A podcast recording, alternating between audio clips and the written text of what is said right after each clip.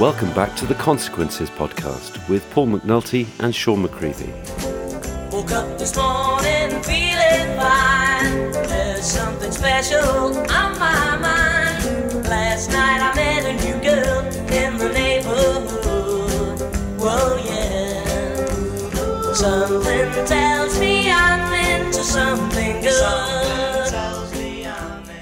Welcome to the podcast, everybody. And uh, Sean and I are delighted to have Harvey Lisberg here with us today. Hi, Harvey. Hi. Uh, really uh, nice to see you, Harvey. Um, I'm sure everybody listening to this podcast uh, knows um, about Harvey's history. Uh, his his uh, relationship with 10cc goes back to 1965 or even 1964. Um, of course, he was also the manager of Herman's Hermits in the 60s and sold, I believe, 40 million records uh, worldwide. No mean feat. And um, he took his group to meet Elvis Presley nine days before Brian Epstein took his group. Uh, um, so another coup there. And uh, amongst other things, he heard Neil Sedaka play the song Amarillo on the piano and placed it uh, with Tony Christie, who Harvey managed, and uh, inadvertently one thing led to another, and that became the best-selling record of 2005 in the end when Peter Kay took it up. Uh, he also managed uh, footballers, snooker players, most notably Jimmy White, uh, in his pomp in the early 80s. My cousin is absolute snooker nut, so she would love to know about all that stuff. But we may not have time because we've got so much to talk about 10cc related. Welcome to the, the podcast, Harvey. Thank you. Uh, can we start with consequences? When did you first hear the word consequences? Well, that's a very good question. It was really just an album that was going to be done by Kevin Lol in an experimental form um, while still in 10cc at the time. And um, I can't pick an exact time when I heard about it, but uh, it was sometime probably around about what 76 or 70, 76 or sometime. And it was a great name obviously. Great great name. And everything they did was you you just didn't argue with their art or with their ideas of lyrics and everything to do with them was perfection. So the actual title was brilliant The title consequences and, and, and the concept of of uh, nature and man versus nature was were you aware of that early on or was it something that sort of grew organically I think um, I can only ascribe that to Kevin Lol, really. That was their thing. It was very, very clever and uh, proved to be true 30 years later. Yeah, exactly. So, I mean, it was very prophetic. And um, well, they were just, they were brilliant. They were always ahead of their time. Very avant garde, always searching for new areas, new dimensions. And um, they obviously thought this out and. Uh, musically it fitted as well with the idea of the the um, the weather and all the things that went with it. Yeah, It was really cle really clever. sure. Were you party to any conversations at the time, Harvey, that th- this might split the band in two? I Or- or think, it- I think that was a huge problem because the problem existed inside the band. Um, they were doing all this recording, and um, they found well, Kevin Lol became well. Kevin Lol always were inseparable from the '64. They were ever since I met them. They were together, and they were they were really charming, very nice, very talented. Yeah. And I think they felt that they were kind of being held back somehow, hmm. which they were in effect, because if they had their way, maybe Consequences would have been the first 10cc album. Who knows? Hmm. But Graham and Eric also had their pedigree, their talent, whether it was writing or whether it was producing the record. So there was kind of an artistic battle going on inside the studio, which I knew nothing about, except I knew it existed. Mm-hmm. And I think in 76, Kevin Lol thought, oh, we've had enough of this shit. Right, we're sick of being told what to do in the production. We want to do our own thing. We're gonna have a gonna do it all ourselves. There are any kind of restrictions on us whatsoever, we're gonna do our thing. And against that, they didn't want to be um, again put the other boys at a disadvantage because they had created this 10cc, which is a hugely successful band. Great and it's brand. kind of s- selfish to suddenly say, okay, right, we're going to do our things, to hell with that, because they have a moral responsibility to keep it going. So it, it got to a dilemma stage where they decided, look, we're just going to have to leave.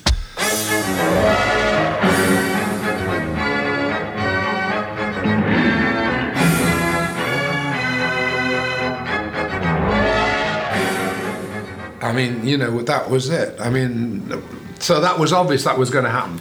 The consequences was they were fiddling around in the studio and doing whatever they wanted with the gizmo and all their other things, which wasn't 10cc, and that created a tension for the other two who want to get on with writing the songs and getting the albums done as the contract wanted them to do, etc. So there was this huge battle going on between wanting to do what you want artistically with a total freedom and no nonsense to hold you back, Yeah. and the others, well, let's get on with the business because That's right. that's what we're living off. But the others didn't care, you know, they, they didn't, and that's fair enough. Yes, like, almost like Eric and Graham are being the responsible adults. In a way, yes, Yeah. but yeah, but at what? At what cost? At an artistic cost. Yeah. Is it art for art's sake? Yeah, you know, that, that's there's the that whole. tension, isn't there? That's exactly Yeah. it, you know. And Yeah. I think for longevity, probably the artistic side is the one that would probably have stayed more. Hmm. I mean, the fact you're talking about consequences today, Yeah. and nobody was talking about it in '77 because it was a three three album, no way, you Yeah. know, and self-indulgent, whatever they called it, you know. It was just, but now all of a sudden. Hmm. Oh, that's quite interesting. Yeah, well, have a listen to that. Now, that was interesting. That was not at the time, and now, 30 years later, you're just trying to discover it. There were some great songs on the, there, though. I remember you telling me, Harvey, one of the times we spoke previously, you heard Honolulu Lulu Oh and, and thought God. that's going to be a hit. Is that right? Oh no, it was no, it's not. It's, that wasn't the point. The point was they were recording and recording and recording and recording, and I said, "How about a single? You know, it's a horror story to Kevin Lol. How about something we can put out in a, you know, to before the album?" Right. And they're thinking, and they're thinking to themselves, well, well, we've got this little thing here. We'll, we'll play it to you. And then they played it. Uh, Aloha, I'm Honolulu Lulu from Hawaii. I saw you from the corner of my eye, which was 17 seconds. And I thought, that's it. That's We're going to have a single. That's no, that's what that was done. Yeah, oh, but okay. obviously, in my stupid mind, it was going to be developed Right. and put into a, a form where it can be put out as a single. Yeah. Right. They're not so. No. All that happened was a mass of music going afterwards, and the only part of the song that was ever commercial was 17 seconds.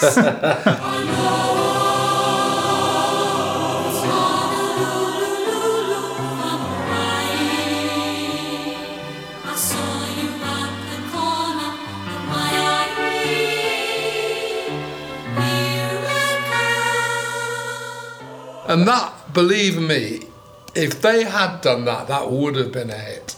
It had a genius so? in the lyric. It was catchy and it was funny and it was it was real ten, you know, ten cc ish at its best. You Yeah. know what I mean? And what a shame. And that was my story about that. Um, we were reading in Kev's book. Uh, is it? I wonder if it's it's true. This story, uh, where you and Rick, I think, go into the studio and Kevin Lol lock you in the control room with the volume turned up to eleven, and they play you perhaps side one of the record. You come out kind of with a glazed expression, as if you've been sandblasted, raving about it. But unbeknownst to you, they've left a mic on in the studio, That's and, and they're hearing you and Rick saying, "What on earth is going on here?" Is that in any way true, or is that oh, it sounds kind of likely. It Yeah. sounds likely. Do you remember? Do you remember the first time you kind of heard a big chunk of consequences? I didn't understand it. But Who what- does? No, and I didn't understand that because let's face it, that was music. That wasn't interdispersed with Peter Cook or anybody else. That was mm-hmm. just an orchestral thing. Yeah. And I believe what whatever Kev said, I'm sure is true. Mm-hmm. I'm sure it's true. I mean, I wouldn't. I'm sure we must have been in a state of shock. Yeah. Right. Right. Not having heard anything and going to hear half an album and you and you hear and you're thinking, how can we sell that? What, where, where is that going? Where's that going to take us?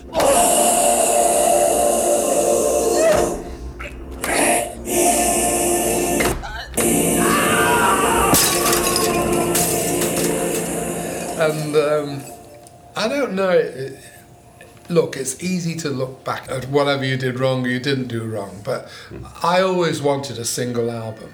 I just didn't care. I didn't want to make it complicated from a marketing point of view. With the band had split, 10cc had got, a, got away again, and it was good. And here, if you want consequences, Kevin Lol to happen, just put an album out. Don't give a triple album, and all the problems. Uh, It was just a shame, really.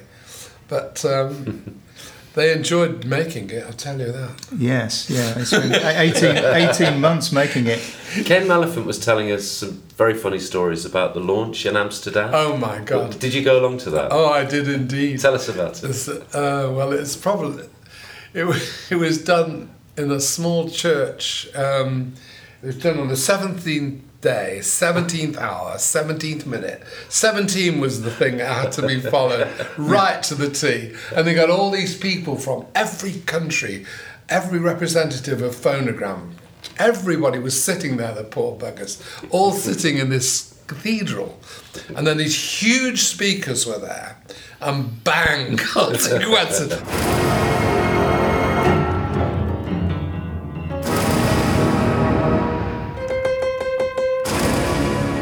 Okay, so you thought I was in a state of shock, but I didn't have to sell it in Tokyo or anywhere else.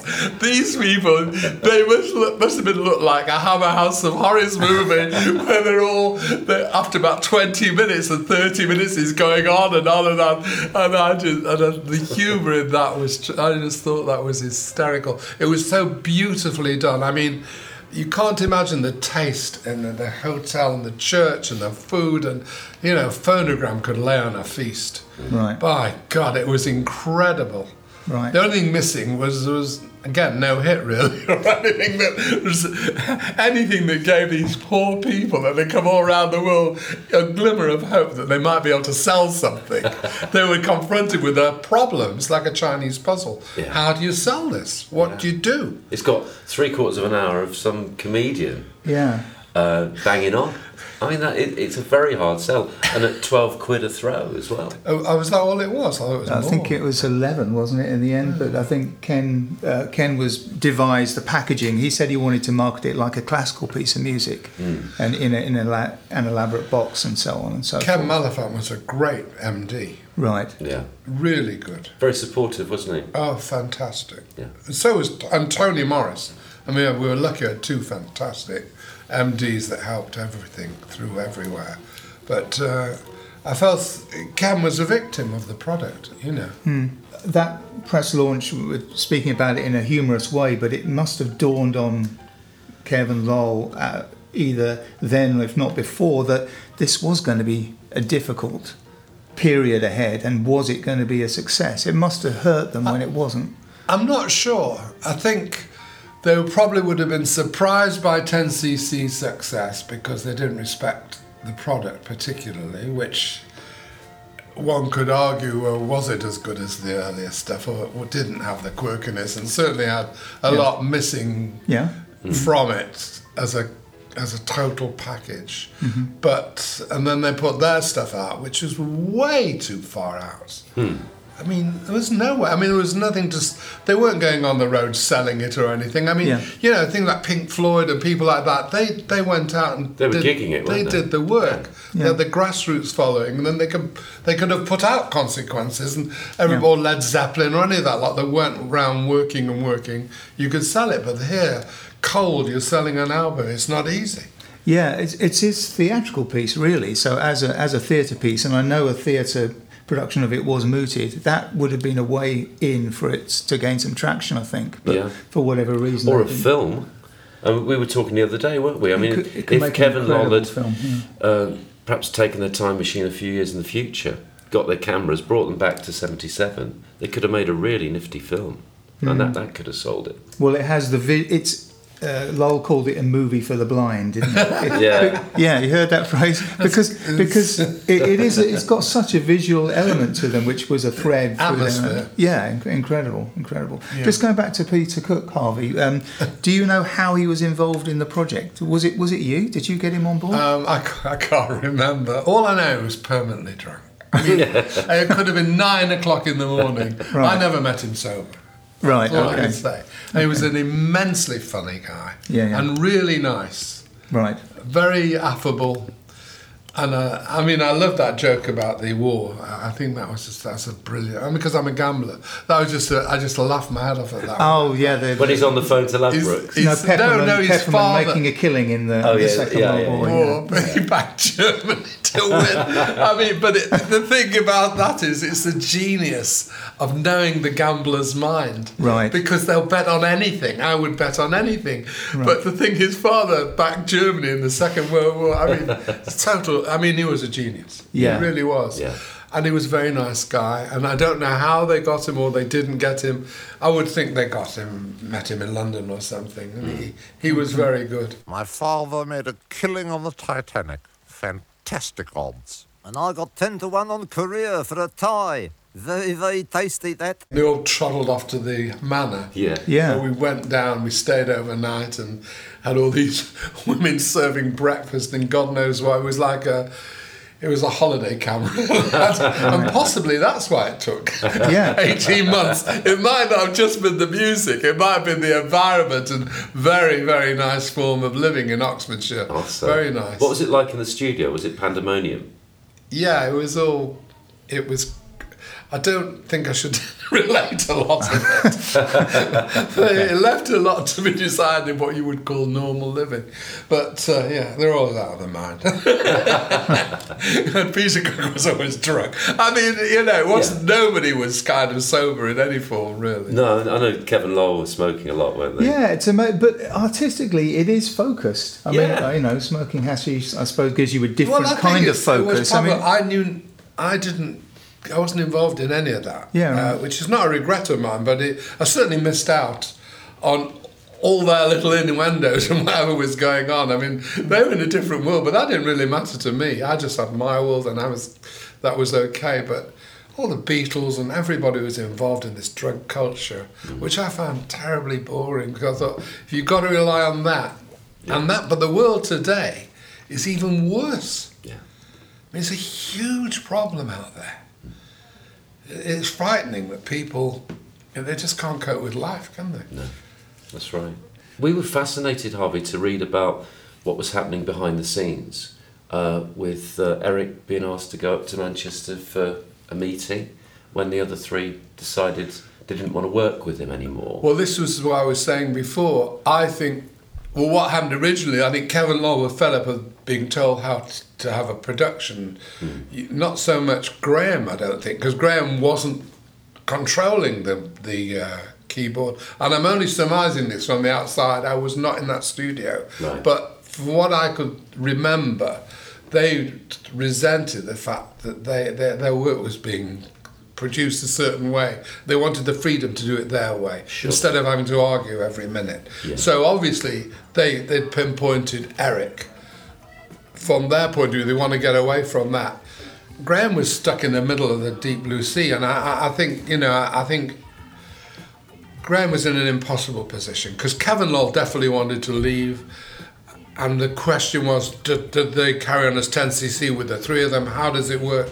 But the reality is, Lol wanted to do their thing, they wanted to do consequences, and they, they wanted to just be free.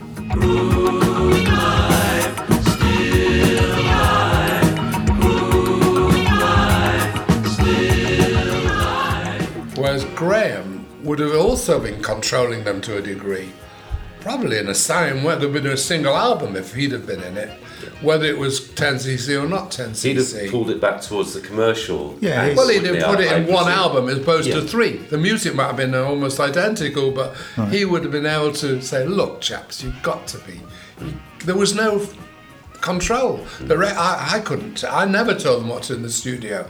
The record company, they just tell them to get lost, you know, and they were they were um, they were on a roll, and they enjoy it. They were enjoying themselves. Nothing would stop them, would it? No, that's right. It was total freedom. Yeah. I suppose that was the downside. We've often talked about the positive thing of being in a, a, a discrete environment with Eric doing all the engineering, mm. but the downside is because he was the engineer, that it- everything had to go through him. They didn't have an outside person. that Well, they- it's the same when you do a program, as you know. Mm. If you're the editor, you can take out the line you don't like, Exactly. and you just so You're God, aren't you? you are God Yeah. yeah. in the studio. I mean, I've done it myself. I did a, I did a program. I did an, an hour video for my wife's fiftieth birthday, and um, the people came out with remarks that I really didn't like. You know, oh, it's all right for you. You're lying in Palm Springs doing nothing.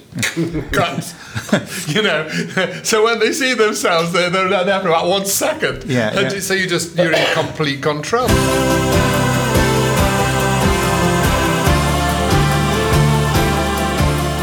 Crazy days. And, and I'm sure Eric was in complete control musically in that he could mess around with those boards. Yeah. And there, I mean, he is in control. And that's, but Is that per- part of his personality as well? Is he quite regimental? Is he quite controlling? Would you say? No, I, don't- I, I don't think so. I, I, I think he was. Uh, he had a hard job then. I mean, Yeah. you know what I mean. Like trying to it wasn't, cats. it wasn't very creative It cat, wasn't. It wasn't exactly well. This is easy. We'll just do this. You know. I think there must have been a lot of battles going on in there. But I mean, I think Eric was very, uh, very talented in his own right, and he probably and he, he's opinionated. And uh, no, I think it's just one of those things. You've got four people with very strong personalities, and you know, it was kind of a, the battle made 10cc as it was. The old 10cc was a fusion, Yeah. and, it, and that was with Eric doing that, Yes. with Kevin Lol doing that, and with Graham doing that, Yeah, but you had that wonderful chemical reaction. and they, they all got together uh, in this, and it came out on record, and that was their talent. They also blew it by not putting that effort into, ta- into stage and visuality and anything else that might have helped the poor Ken Maliphants of this world to sell a few records. That's right. It's Rather than complain afterwards that the record company are crap, which is probably, you know, it's just worth thinking about. I think artists get very into themselves and they get very, um, you know, they get very um, inflated egos and everything, and then you can't say anything. All because of circumstances way beyond control. We became the darlings of this thing called rock and roll. Uh, so here you probably have four egos working against each other to a degree. I don't know, but it's um, at the time it's very easy to lay blame on this person or that person, but it was just life. That's what happens. You know, you would never believe what could happen. You know, whether they don't talk now or they do talk now, or people fall out after God knows how long. It's incredible. Yeah, that that is sad, but I mean, It happens. It happens. It happens all in life. Normal relationships. Yeah, of course it does. Yeah. it happens in family, and 10cc were at least for a brief time as close as a family, weren't And they? when you're thrown together, you know, forever, you know, if you you're kind of locked into that 10cc brand, When you're you kind of carrying the, the other person around like baggage. and aren't you start from the beginning. You know, you're starting when you're nothing, hmm. and so that is the best time of the lot, Yeah. in my opinion. Yeah. You know, before they've had a hit was the best time. Then they did Neanderthal Man, and that was just a hit, and that was whoa! you know, what a feeling that in your own studio they developed a hit. and It was worldwide smash. I mean, that is just magic.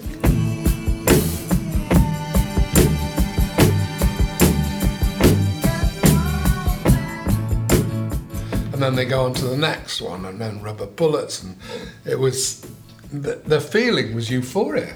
There was so much action in the studio, wasn't there? I mean, Yeah. they, were, they had a million. I've got uh, the the strawberry CD over there, and it's just amazing. Those kind of pen names that they they had together. I mean, that must have been such an exciting time, Harvey. It was, it was really, it really was. Tell us about some of those tunes that you remember. Sausalito was written by Graham. His father did this fantastic lyric to it. It was great, great lyric. And Graham did this fantastic rhythmic opening riff on the guitar, which we used in about 10 different tracks. Oh, you've used that in Shearer, Shearer. We used you? it in Shearer Shearer. Yeah, I spotted that. And then, and then when City and United did the double in Yeah. 2011, uh, I thought, well, 10cc should put. They had all this success with football records. Let's do a football record. And we, I got this song, which was a Lord Kitchener song, a calypso, and um, changed the lyrics. went down to do it with them, and they did it. And of course, we used Graham's riff again Yeah. because it was very calypso, and it worked beautifully again. And they, And then they am I- they, they, they badgered said- you into singing it. They said, "We're not going to sing this." Yeah, yeah. I said, "No, "You've got to do it. You can't. I can't even sing. It's irrelevant. This is a nonsense." So from having no chance, it had zero minus fifty Oh, I, chance. think, I, I think you're being overly modest there. No. It sounds great to me. No, I I'm sure. think I'm sure I- we'll dig out a clip of that. I On, tell Oh, you what, that was really good record. I mean, the rhythm and everything Yeah. was Oh, 10 yeah, cc. It was cracking. great, and it had the sausalito, so that's what the reference that. sight and the sound. Fish a bit, wish a bit, magic's all round.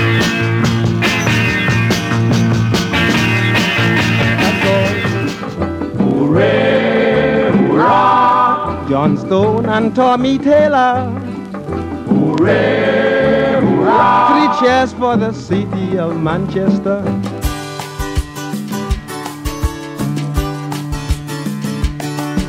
The Red Storm is so incredibly great. 19 league titles have been won to date. For Liverpool are left in the grip of fear. With Arsenal and Chelsea bringing up the rear. With players and managers, what a team from Sir Matt to Sir Alex. We've had the cream when speaking of good football. They can never beat Manchester at all. Hooray, hurrah, Rooney, Rio, Nani, Evra. Hooray, hurrah, three cheers for the city Manchester. And of course, that, that kind of um, the calypso reggae thing comes out again and Yeah, again, doesn't it? it does, espe- and especially with Eric. Yeah. I mean, Margot Right. passed the mustard, and I Right. mean, there's lots of Yeah. obscure tracks. Eric was very good at that. Yes. Margot wants the mustard, yeah, she needs a little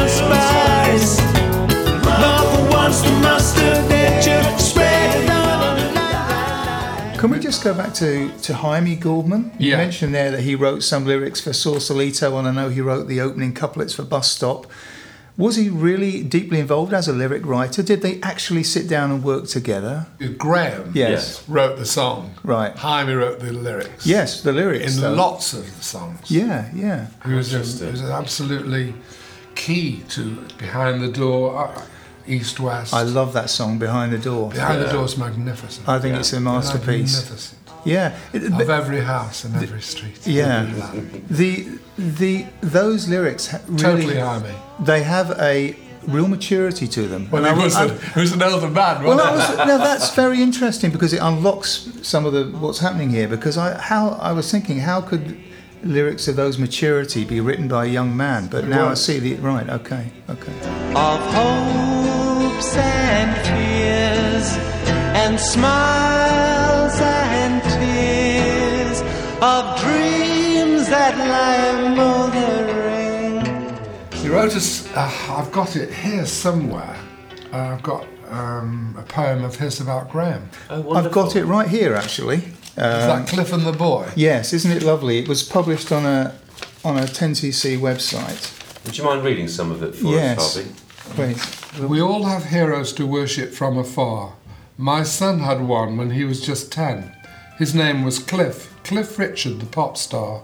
And when his idol came to town to give a concert at the Free Trade Hall, he plagued and pestered me for the wherewithal to buy a ticket so that he could see his hero in flesh and blood. Now, I tended to be iconoclastic and preferred the sound of Brighouse and Rastrick, but I couldn't deny him this pleasure to enjoy, remembering that I too was once a boy. A friend on the staff stood in loco parentis in case all those fans went non compos mentis. After the concert, I collected the boy who'd come under a spell. Cliff and the Shadows had done their work well. The magic of music had entered his soul, a slave to the god of rock and roll. Can't be a star without a guitar. Get one Spanish style. Learn the dots at college. Waste of time and knowledge. The whole year wants to play by ear on a solid guitar. Oh, all right then. Five pounds down and a pound a week. From Stock and Chapman, second hand. Just to be like Cliff and Hank and the boys in the band. Years rolled on, illusions gone. The boys form a group and play in dives and pubs and working men's clubs. Night rides in clapped out vans, bringing music to the masses, playing second figure fiddle. to bingo and pork pies, staple diet for Lancashire lads and lasses. Why play someone else's songs? Try to write one's own. Well, this kid, that's what he did. But it's hard to make it alone. Enter an agent with all the right connections to plug it around in all directions. Success. Writes a hit into the chart, it goes. Watch it climb up and up and up. It reaches the top, as do many more. Then come the prizes gold and silver disc galore. Was it Cliff who opened the door? Yes. That's wonderful. And I presume you are immortalised as the agent there. How did you and Graham first bump into each other? Um, Uh, We're going back uh, a long time, aren't we? There. Yeah, so it's really ages. That.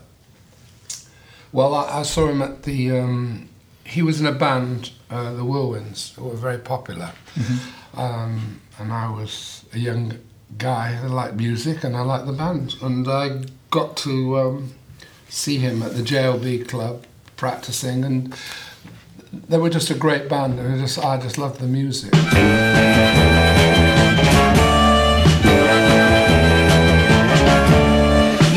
met a woman, even after subbing, stronger than a token, better still a loving her.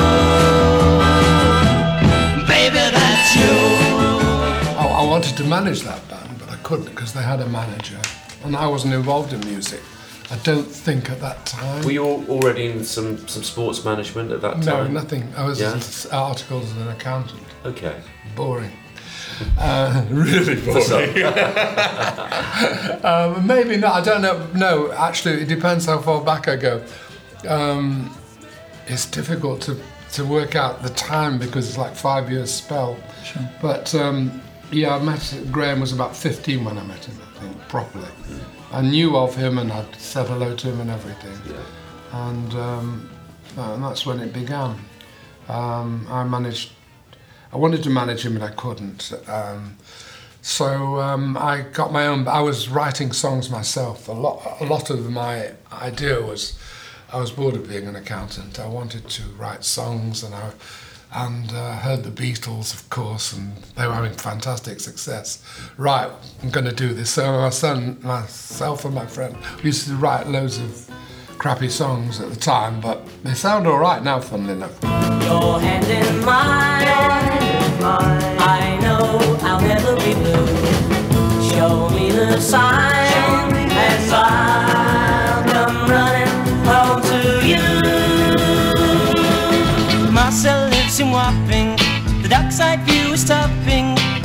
Marcel's got a houseboat on the Thames. But at the time, they didn't sound very good. Um, and I decided nobody would take any notice of them. So, right, we'll get her. I'll get my own band. So I got my own band, and it was Hermans and the Hermits. That was the first band I ever had. So I, I came successful with Herman. I'm digressing a little bit, but as a successful manager, then I then went back to Graham and wanted to manage him or, or whatever. And I came up with the idea, well, why don't you just write songs and forget about the uh, bands? Because it, we'd done a lot of work with bands. We'd been in the mocking, we, we formed bands and we did all sorts of things trying to get his material placed and everything, and it nothing worked. Everything failed. He put a track out originally with the Whirlwinds, which didn't happen, and, and then we started um, we started together, and uh, I was writing songs with him and encouraging him to get very involved in the musical side of things. Whereas managers were always regarded as, oh, there's the fat cigars that take all the money and screw the band into the ground, and the band are poor and the managers are rich. Yeah. Not true. But the managers can be poor as well. No, I mean, it's. It sounds like you were really hands on with him, nurturing. But I really was involved in the structure of lots of the music. And in particular, I mean, uh, things like For Your Love, when it changed rhythm and everything.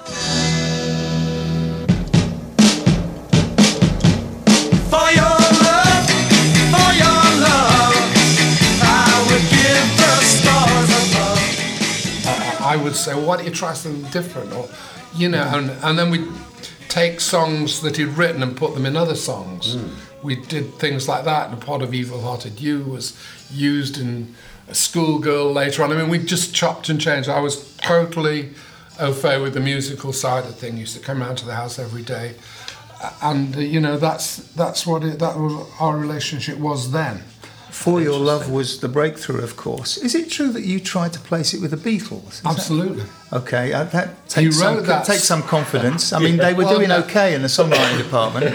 They were, but there's, this is a that, look. First of all, um, people, you know, people think that I'm mad. That's fair, fair enough, you know, because without being slightly mad, you wouldn't try and sell Herman's ask, don't get. Hermits. You know what I mean? Yeah. It took me 15 months of rejection to get anywhere. Right. So I did do crazy things, but um, I didn't think this was that crazy. I heard the song and I thought that song. First of all, the song was derivative from House the Rising Sun. Little change in the last chord, which was mm-hmm. brilliant, mm-hmm. and then Graham did his stuff, and the lyrics were all again. I think Hyme's lyrics. I'd give the world if it were mine to give, and all that sound is more like I don't know. I pre- Okay. presume that was Hyme, but anyhow, the, the song was there in my ears, which I thought were very good. I'm not trying to be big headed, but I think I knew a hit. Yeah. And I thought this is more than a bloody hit. This is a number one. Mm-hmm. So if we sent that to the Beatles, why, why wouldn't why wouldn't they listen to it? You know, naively. And I said to Graham, well, they've done Chains and they've done other covers on the first album, four covers Yeah. of other people's songs. So why not? And uh, Graham thought, "Oh, "You're crazy. It's, it's insane. They're not. They're not going to do it." So we did it with Graham and the Mockingbirds, and we took it to uh, uh, EMI. They rejected it. Right. And now I think no, the, they're all they're all bloody mad. These people. So I still wasn't going to give up on the Beatles. So I sent it to Ronnie Beck, copy of it, and then I met Ronnie Beck at the Beatles show at Hammersmith. The intention being to take it to the Beatles, and. Uh, Ronnie Beck thought I was mad as well. Everybody thought I was mad. Uh, all I can say is if the Beatles had done it, I think it would be one of their biggest records. So that's all I can say in my defence.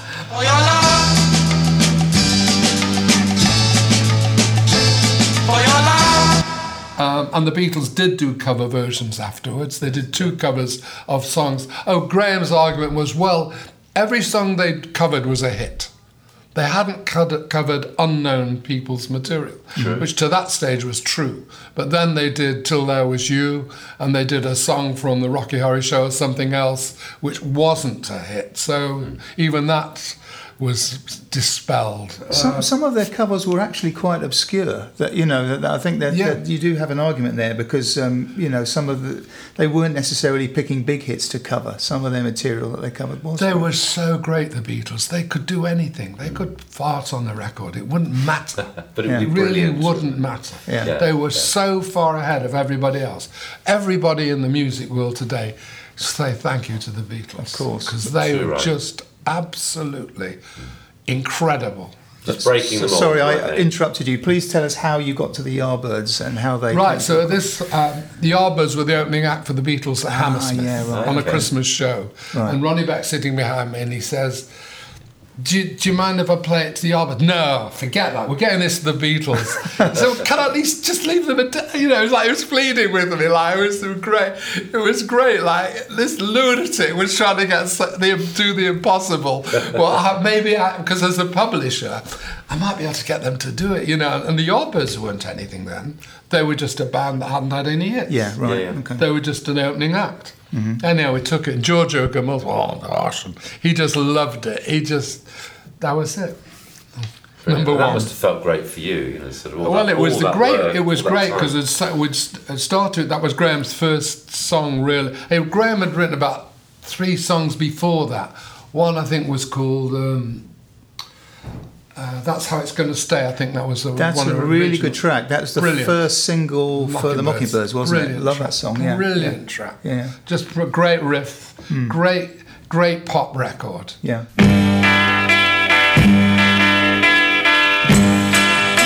Let me tell you about this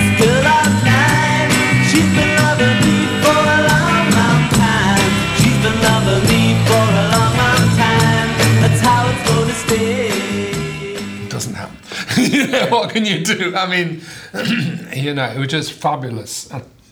And um, then the second thing that happened was I got, we had to get a song for Herman's Hermits in a film. And so we, we did Listen People, Graham did Listen People. Which I think might have been more his lyric. I don't know. It might be totally his, that one. Okay. I'm not sure. I'm not sure. I mean, that was really, and that was a beautiful song. It was huge in America. Everybody's got to love somebody sometime. Everybody's got to win a heart. Everybody's got to love somebody sometime. When you do, I hope you never part. Yes, That it was- wasn't a hit here, but it was a It wasn't massive released hit. in America. Oh, I beg your Never pardon. released. So, Top, but top three hit in America. two, I think. Yeah, in Okay. Bill- Right. which is amazing. Yeah. Which you know you don't knock that. No. Um, no, it's really good. And then the wonderful East West, which is a fantastic Morrissey song. did a good version of that. Yeah, he changed the lyrics for some Yeah, reason. he did. He almost couldn't bear to be as straightforward about his kind of affection for his family. He changed it to be a bit darker or something, didn't he? I, I not think it was good. I mean, I think, and I think people should be able to do that.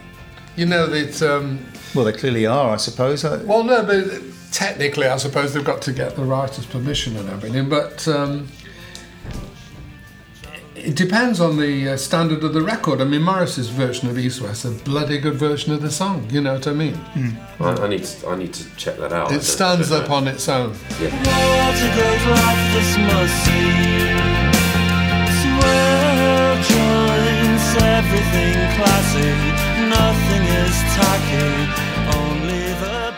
really is very good. Graham having all these hits as a writer, be but being unable to sort of get a hit for his own band, I suppose. Yeah. And so he, he Well, going eventually- back to your original list, then Oh, was yeah, Peter Cowap, who we loved. Uh, he died very young, but Yeah. he was fantastic. He did Crickets, which was a great song. Yeah, that's a good one. There's a tropical sound, you can hear the crickets calling, calling. Cricket, cricket, cricket, cricket, cricket, cricket, cricket, cricket, cricket. Cricket, cricket, cricket, cricket, cricket, cricket, cricket, cricket, cricket. Um, Tampa, Florida was like a rock and roll song. Susan's Tuba was a funny one. Yeah. that was a hit in France with Graham's voice on. Was it? It was a demo. And was that I- his, I fir- don't was think that it- his it first was hit a- as a singer then? No, he wasn't a singer. It was out as Freddie and the Dreamers. Right. Yeah. And we heard it and we thought, that's Graham's voice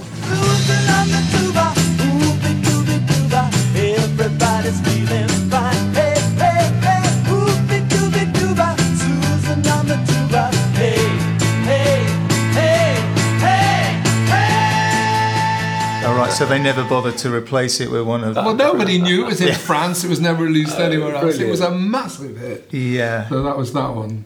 Um, Doctor Father Umbopo. Oh, what a great yeah. record! I love that. Well, I, I started with Kevin Lol way back about 63 or 64.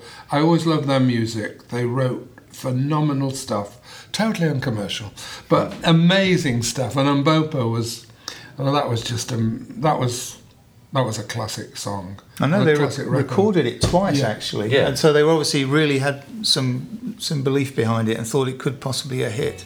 Yeah, thought I think it was a, it was a great track. It really was. Crazy. Yeah, I think it's the last track on that CD. Crazy and it's Elephant and it's released also under a different name. as well, Dr. Father. Yeah, originally, it- Crazy. one of them is slower and Yeah. some verses taken out, but it's got a brilliant atmosphere. It really had the has. atmosphere of like the Beatles, um, the end of the Beatles, Abbey Road. Yeah. Yeah, It's yeah. got that kind of feel. That, that song is classic. Yes, it should be.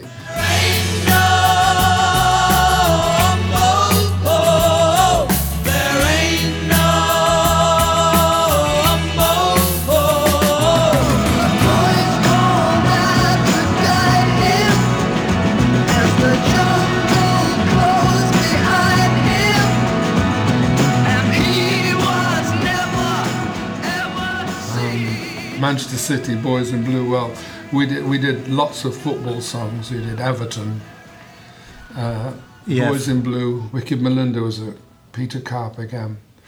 Willie Morgan, that's it. Willie Morgan on the wing. Yes, that's a good one. And here's, uh, I think, Festival, which um, was the band name for Today. That's another Oh, gorgeous that song. song. Yeah, it's a good song. It's th- th- all these songs. Um, with Kevin, Graham and I managed Kevin Lol. Well, we didn't. we published their stuff. Well, We kind of managed them.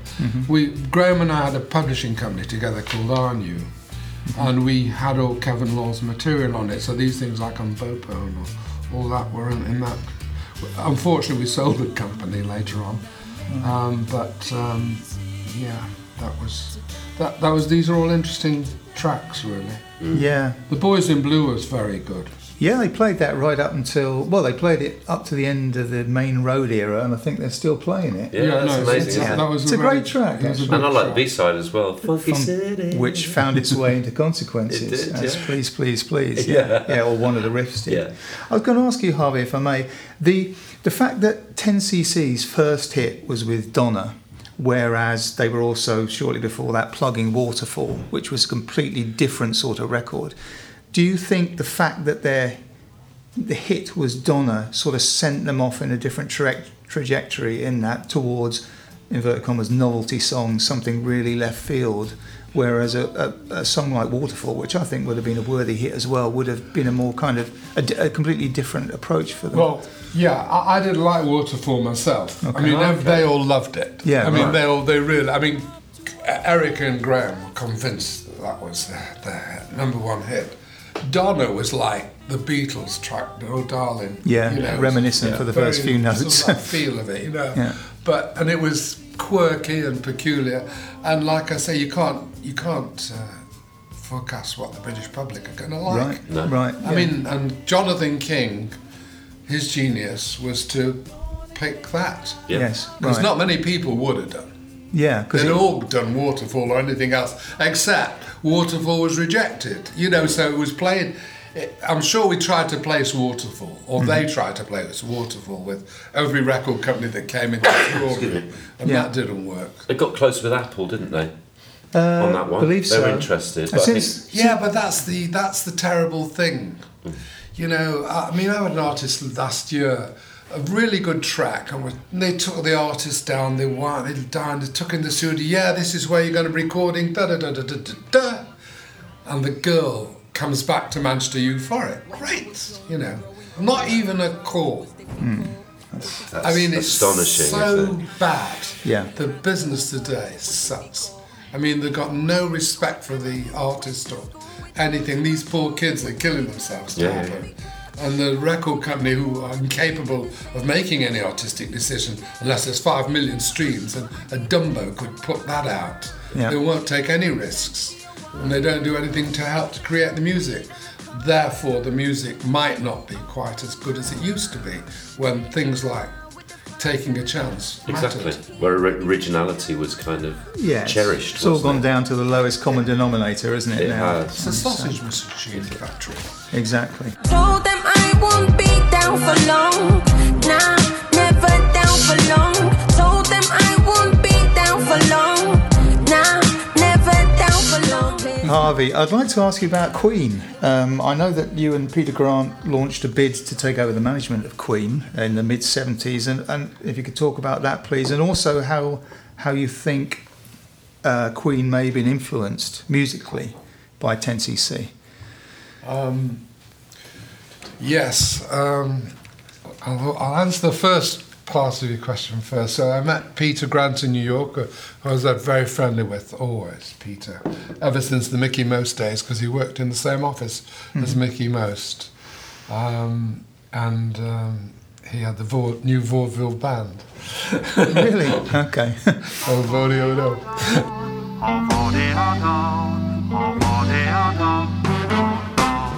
And uh, I, I met him in New York, and Queen were looking for management.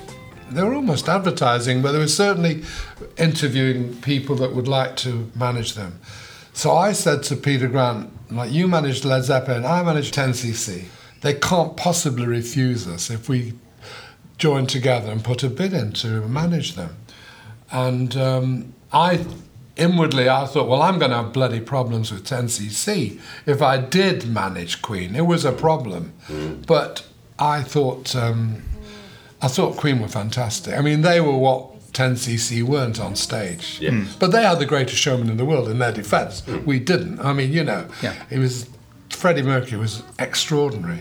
Um, I I saw him the first time when he was 15 and I was in Kensington Antique Market, and this kid was there helping serve some, uh, hanging around the market, and I said, "Who's that guy with?" He had painted nails, full eye makeup, and white face, and this nail varnish, and pink or whatever it was, and chains all over him. And I'm like, What the hell's that?" And they said, "Oh, he's he's, uh, he's, a, he's in some group or something. Or, I don't know." And later on, it turned out it was Freddie. So Freddie was always Freddie. He hadn't. that was amazing. They call me mad the swine. I guess I'm mad swine. I've come to save you, save you. Mad the swine, mad swine. So all you people gather around, hold out your hands and praise the Lord. Anyhow, so Peter Grant and I, we went to the office. We met Queen. Before I met them, I got friendly with some of them, and uh, basically because I managed to get Wimbledon tickets, and one of them was very keen on Wimbledon, and we used to get them tickets, and they knew me. I went to the meetings of the four members of Queen, Peter Grant, myself, and Jim Beach, who was then the accountant of Queen. That's all there was in the room. And I didn't even think we had to think. We just had to say, look, we'd like to manage you. And they would say, great. And we'd walk out of the room. Anyhow, that didn't happen. And they appointed John Reid. He was kicked out two years later. So obviously, that wasn't a success. Queen related the story that they didn't do it because Peter wanted them to go on Swan Song, which was his Yeah. label in America. Label, yeah. yeah, just started. I'm not sure. Well, if that were the case, I didn't know about it. So, mm-hmm. and I was very close with Peter, and I'm sure that wasn't a deciding factor. Yeah, I'm sure he would have loved them to go on, but if they'd have stayed on Atlantic or another label, we could have still managed them. They would have, they would have happened either way, and uh, that's the story of Queen. And uh, I was semi-relieved because it would have been a real problem for me with 10cc. Bit of a conflict. That would have been a huge problem. Yeah. Um, but they were so good, it was worth going for it. And um, then, as far as the music is concerned, there's well, there's two similarities. First of all, the idea of the long track. Now, I don't know which came first. Bohemian Rhapsody, I think, probably came before or Before after. Paris. No, W- Paris came first. Yeah, although bits of Bohemian Rhapsody were. Written, No, I mean, I'm not in love. Oh, I see. Oh, okay. Uh, I'm not in love I'm with not in love. 75. Yeah, They they recorded it mainly in '74, didn't they? yeah. I'm not in love. I think I think both those were in the can before Bohemian Rhapsody was recorded, sort of later in '75. But Queen, yeah, Queen had done long multi-piece Yeah. But there was a, songs before. I had a feeling, or maybe there's another track that was long, MacArthur Park or something. I don't know, but there was the question: How are you going to do a six-minute single? Right. And of course, Bohemian Rhapsody was really long. Yeah. But so there's a lot of similarities there, Sure. and the harmonies and all the voice sounds Yeah. and everything. The Studio, similarities. studio based Yeah, type stuff. yeah. What were your thoughts on "I'm Not in Love," Harvey? What, what was? I thought it was the. It was astonishing. yeah, It had atmosphere. And it uh, surpassed all the other tracks on the album, although there were some good tracks. Yeah. I mean, they, I think they put out Minestrone first, which Yeah, isn't yeah. bad. yeah, We, lo- we You love know, that one. We love I mean, it's, Yeah. again, that's that was a masterpiece. But I'm not in love. Um, it just had. It was one of those records that was going to last forever. I mean, you, it's the atmosphere in it, and it's fab. It's one. Did, did you know it was a classic as soon as you heard it? About halfway through. Right. it take more than about 20 seconds. Think, crikey. I remember we were playing it, and the Brotherhood of Man, who were handled by Danny, the guy from the Brotherhood of Man was in the office, and he would, he listened. He says, "I've got to have that." And, of course, and they did record it, didn't But they? I don't know, Oh, did did they? they? I, don't, we, we, we went out on our podcast. Ah, a little that- is that snippet one- of oh, well. I didn't know that. I mean, that's funny because they, their hair stood on end.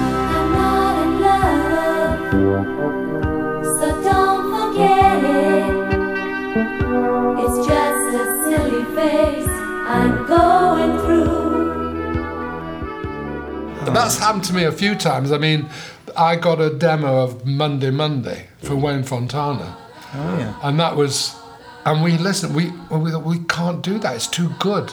They it was the Mamas and Papas. Yeah. Yeah. It was actually a demo of theirs before they put it out, and it was for Wayne. And Wayne Fontana. how can Wayne do it? How can we?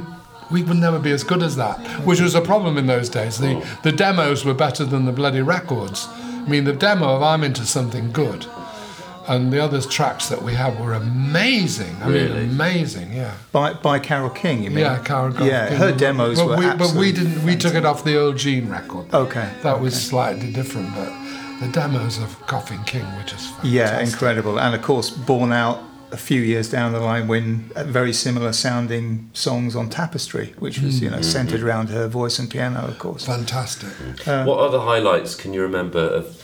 Oh, we, we talked about I'm Not in Love. Any other of the 10cc records? Oh, Dreadlock that Holiday. Yeah. Oh yeah. That's a big favourite. Yeah, because I love calypso anyhow, and I was I'm from that era where calypso used to be huge. Yeah. Yeah. Uh, I like Rochdale to Ocho Rios, which Yeah, I'm a fan of that one. which didn't really.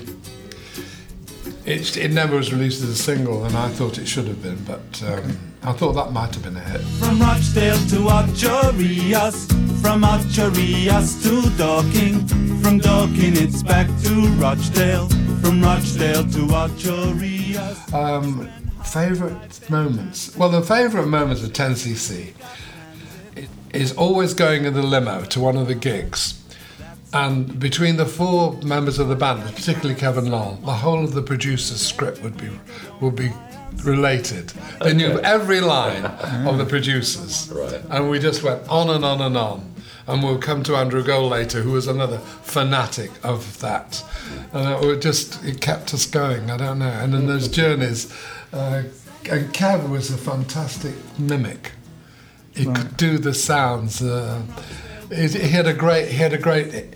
Musicians can really impersonate people because they've got the music. They can hear the Yeah, sound. they do sound. They Don't do sound, and, Yeah. and Kevin was just spot on. You know that that uh, thing about uh, Kenneth Mars on the roof. You know the Nazi, and Kevin could. Oh, beautiful, few species, guys, few amber waves of. What do you want? Lol's a great mimic as well. Lol's isn't he? Lol's brilliant. Puts on lots Puts of different put lots of wigs on. Yeah, he doesn't likes. he? I yeah, love it. Yeah, yeah. Uh, Like one night in Paris, they all put um, on those wonderful sort of Fantastic. you know campy voices. Brilliant. No, it's really good. That should be a film. Oh, Yes, I agree. that or was- a stage play. There was a talk of a stage play. Yeah. Were you were you party to that? Yeah, yeah. That's called One Night in Paris, which is an extension of One Night in Paris, but so far it hasn't taken place. And um, like in today's market, they wanted to camp it up and have it all change for the Edinburgh Festival. Uh, Everything. I'm working on a musical at the moment Oh, yeah. with um, a girl called Barb Younger, who's very talented. She's written a script called I'm Not in Love, which is really good. I'm working on that. I got a tombstone and a graveyard mind. When I was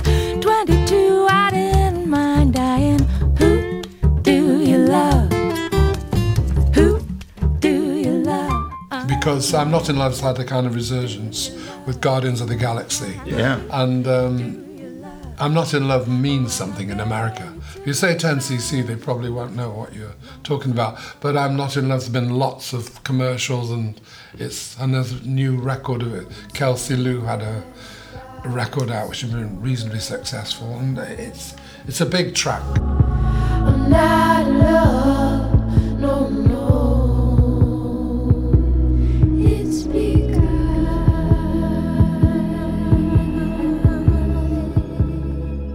Fascinating. Does But- this musical thread 10cc material together into a yeah, narrative? It's really clever. I mean, she uses different songs, obscure songs, but puts them into the uh, narrative. But, uh, you know, musicals take three to four years to get off the ground to get it right.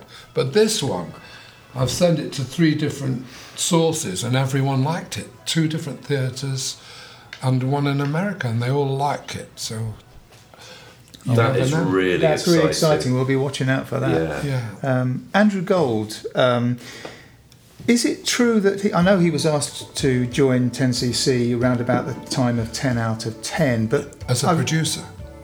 Well, I, th- I thought as a full band member, but I'm please correct me if I'm wrong. But I, I thought I'd read that he was actually asked to join 10cc 76, 77, just after Kevin Lol had left, or, am I? Uh, is that? Am I Can't wrong? help you on that one. All I know, I loved Andrew and everything to do with Andrew later on. I can Yeah, yeah. relate with. What a talent! Well, per- perhaps you can roll forward to the those that time in the early '80s where he became involved with the band. How, how did that happen? That happened because we weren't getting anywhere in America. Right. And Warner Brothers, I think finally we got to Warner Brothers somehow, having been on an, another label. And then they suggested Andrew Gold as a producer. The boys loved Andrew. Yeah. And he came over and he sang on Ready to Go Home, I think. And he said he produced some tracks with them. Hmm. And then Graham and he struck a friendship. And um, it, that was really close. They wrote a lot. Then they formed. Well, this was after 10cc had like finished really for a while, and Wax was formed in Yeah. the mid 80s. Uh, common knowledge pre that. It's a bit like Hot Legs going into 10cc. Yes. Yeah, There's yeah. common knowledge to start with. Yeah. But uh, that thing, well, I don't, the album did come out subsequently, which was Graham and Andrew. They wrote very pretty songs together, very good songs. And yet, the song that was a hit was like a gimmick again. It was Bridge to Your Heart. Yeah, I There were great tracks, like Right Between the Eyes, that were put out. That was a massive hit in Europe, wasn't it? it was thi- I in think. various places, yeah. I think but I, I mean, was, I was on holiday in Spain and um, no, Yeah. Mallorca or somewhere, and there was this track playing, and, and my mate said, "You know who that is, don't you?" Because someone just didn't recognise it, and it was like, "Oh wow, fantastic!" You know, it's it's, it's Wax. You know, they've got a big hit out here.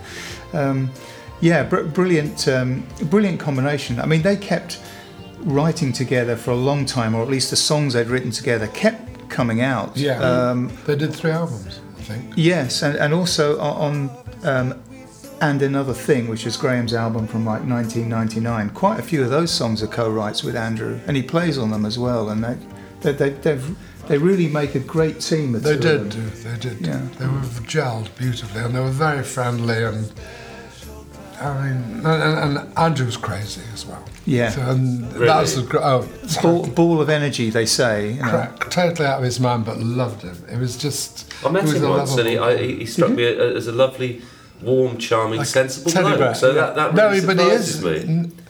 Yes, but he had a.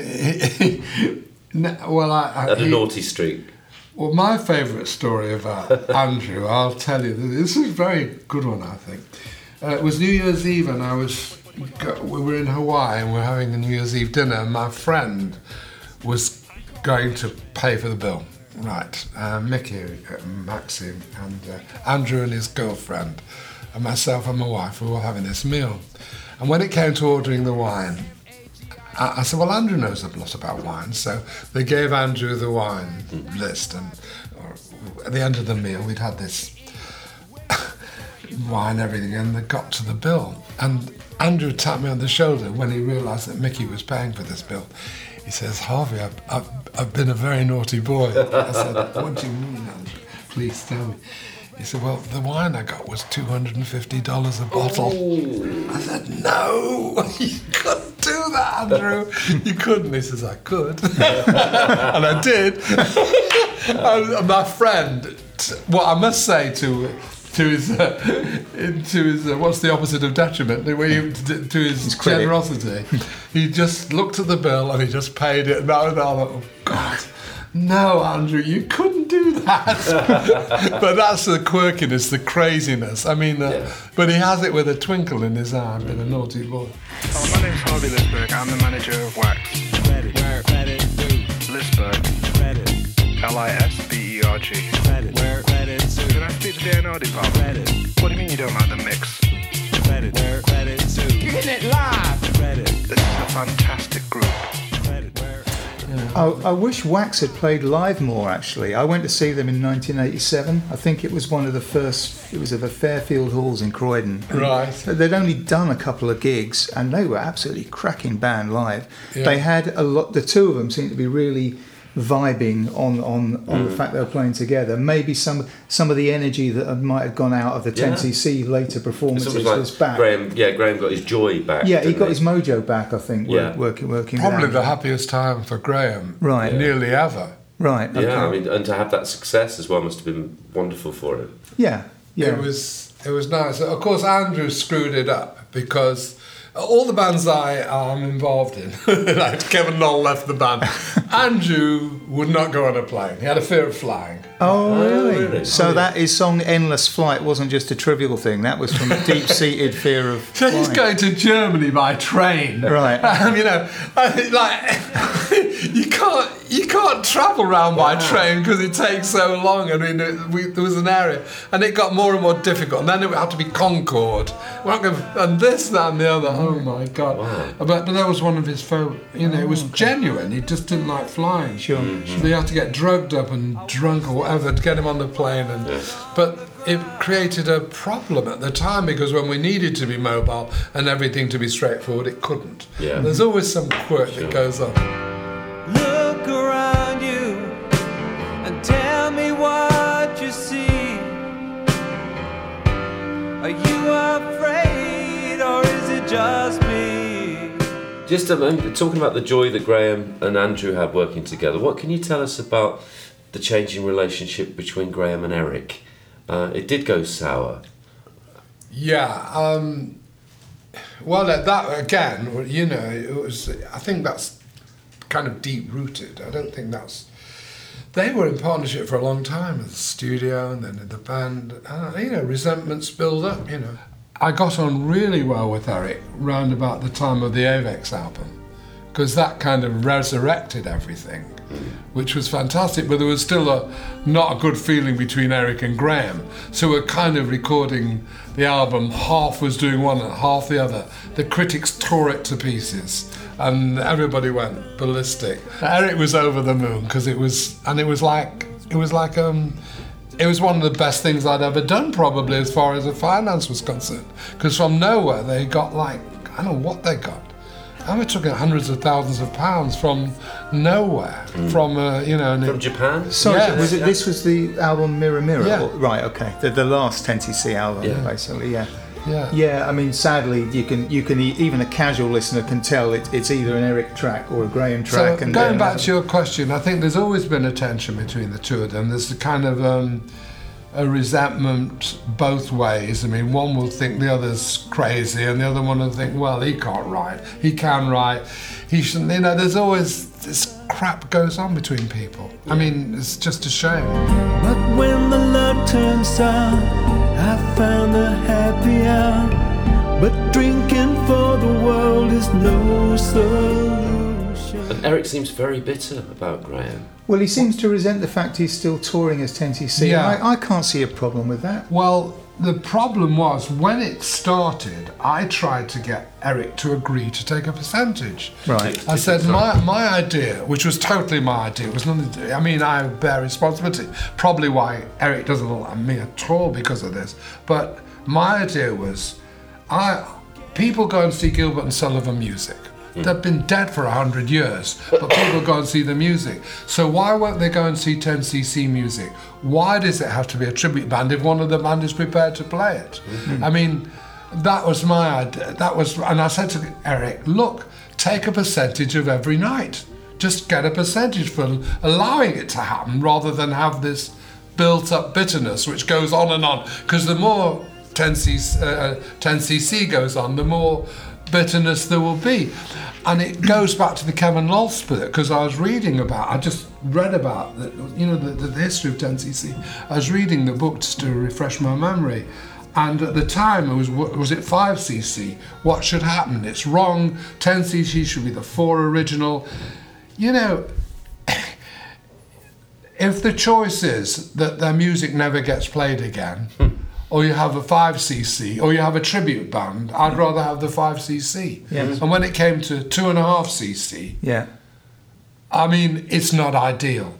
So what I But said to the Graham, the music's still being well, heard, because though. we're using the same people. Rick mm. Fenn's the same person. Yeah. Paul Burgess is the same people. Everybody else that replaced everybody else was proficient musically. That they never were a great visual act in the first place. Yeah. So that wasn't a problem. And the last gig I saw of 10cc, I think it was at Derby, was the best I've possibly ever seen. A Really fantastic. It's quite a show now, isn't it? They had a Really guy is. called Paul on that I hadn't seen before. He was just amazing. I mean, it was an amazing show, and uh, they're doing very well. Say the word, say the word.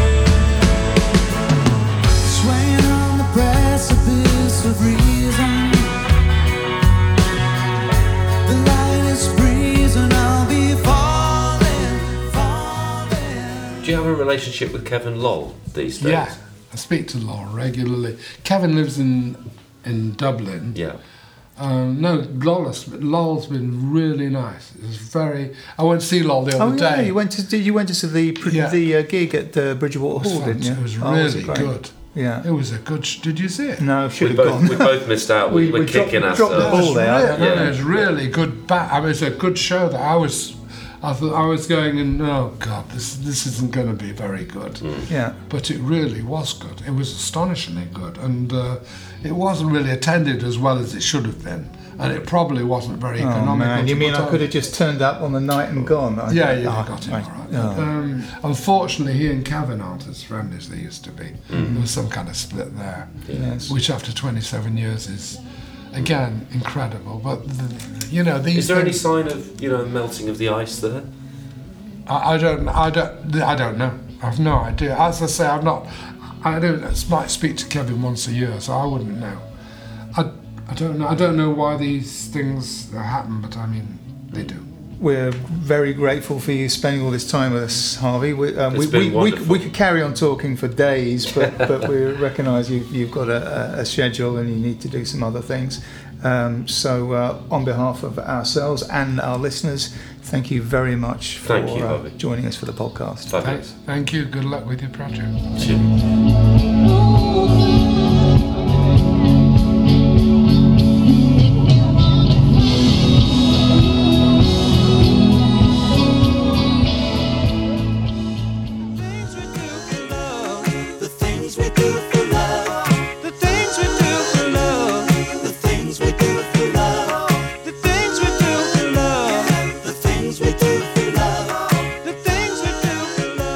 Been listening to the Consequences podcast, produced by Paul McNulty and Sean McCreevy.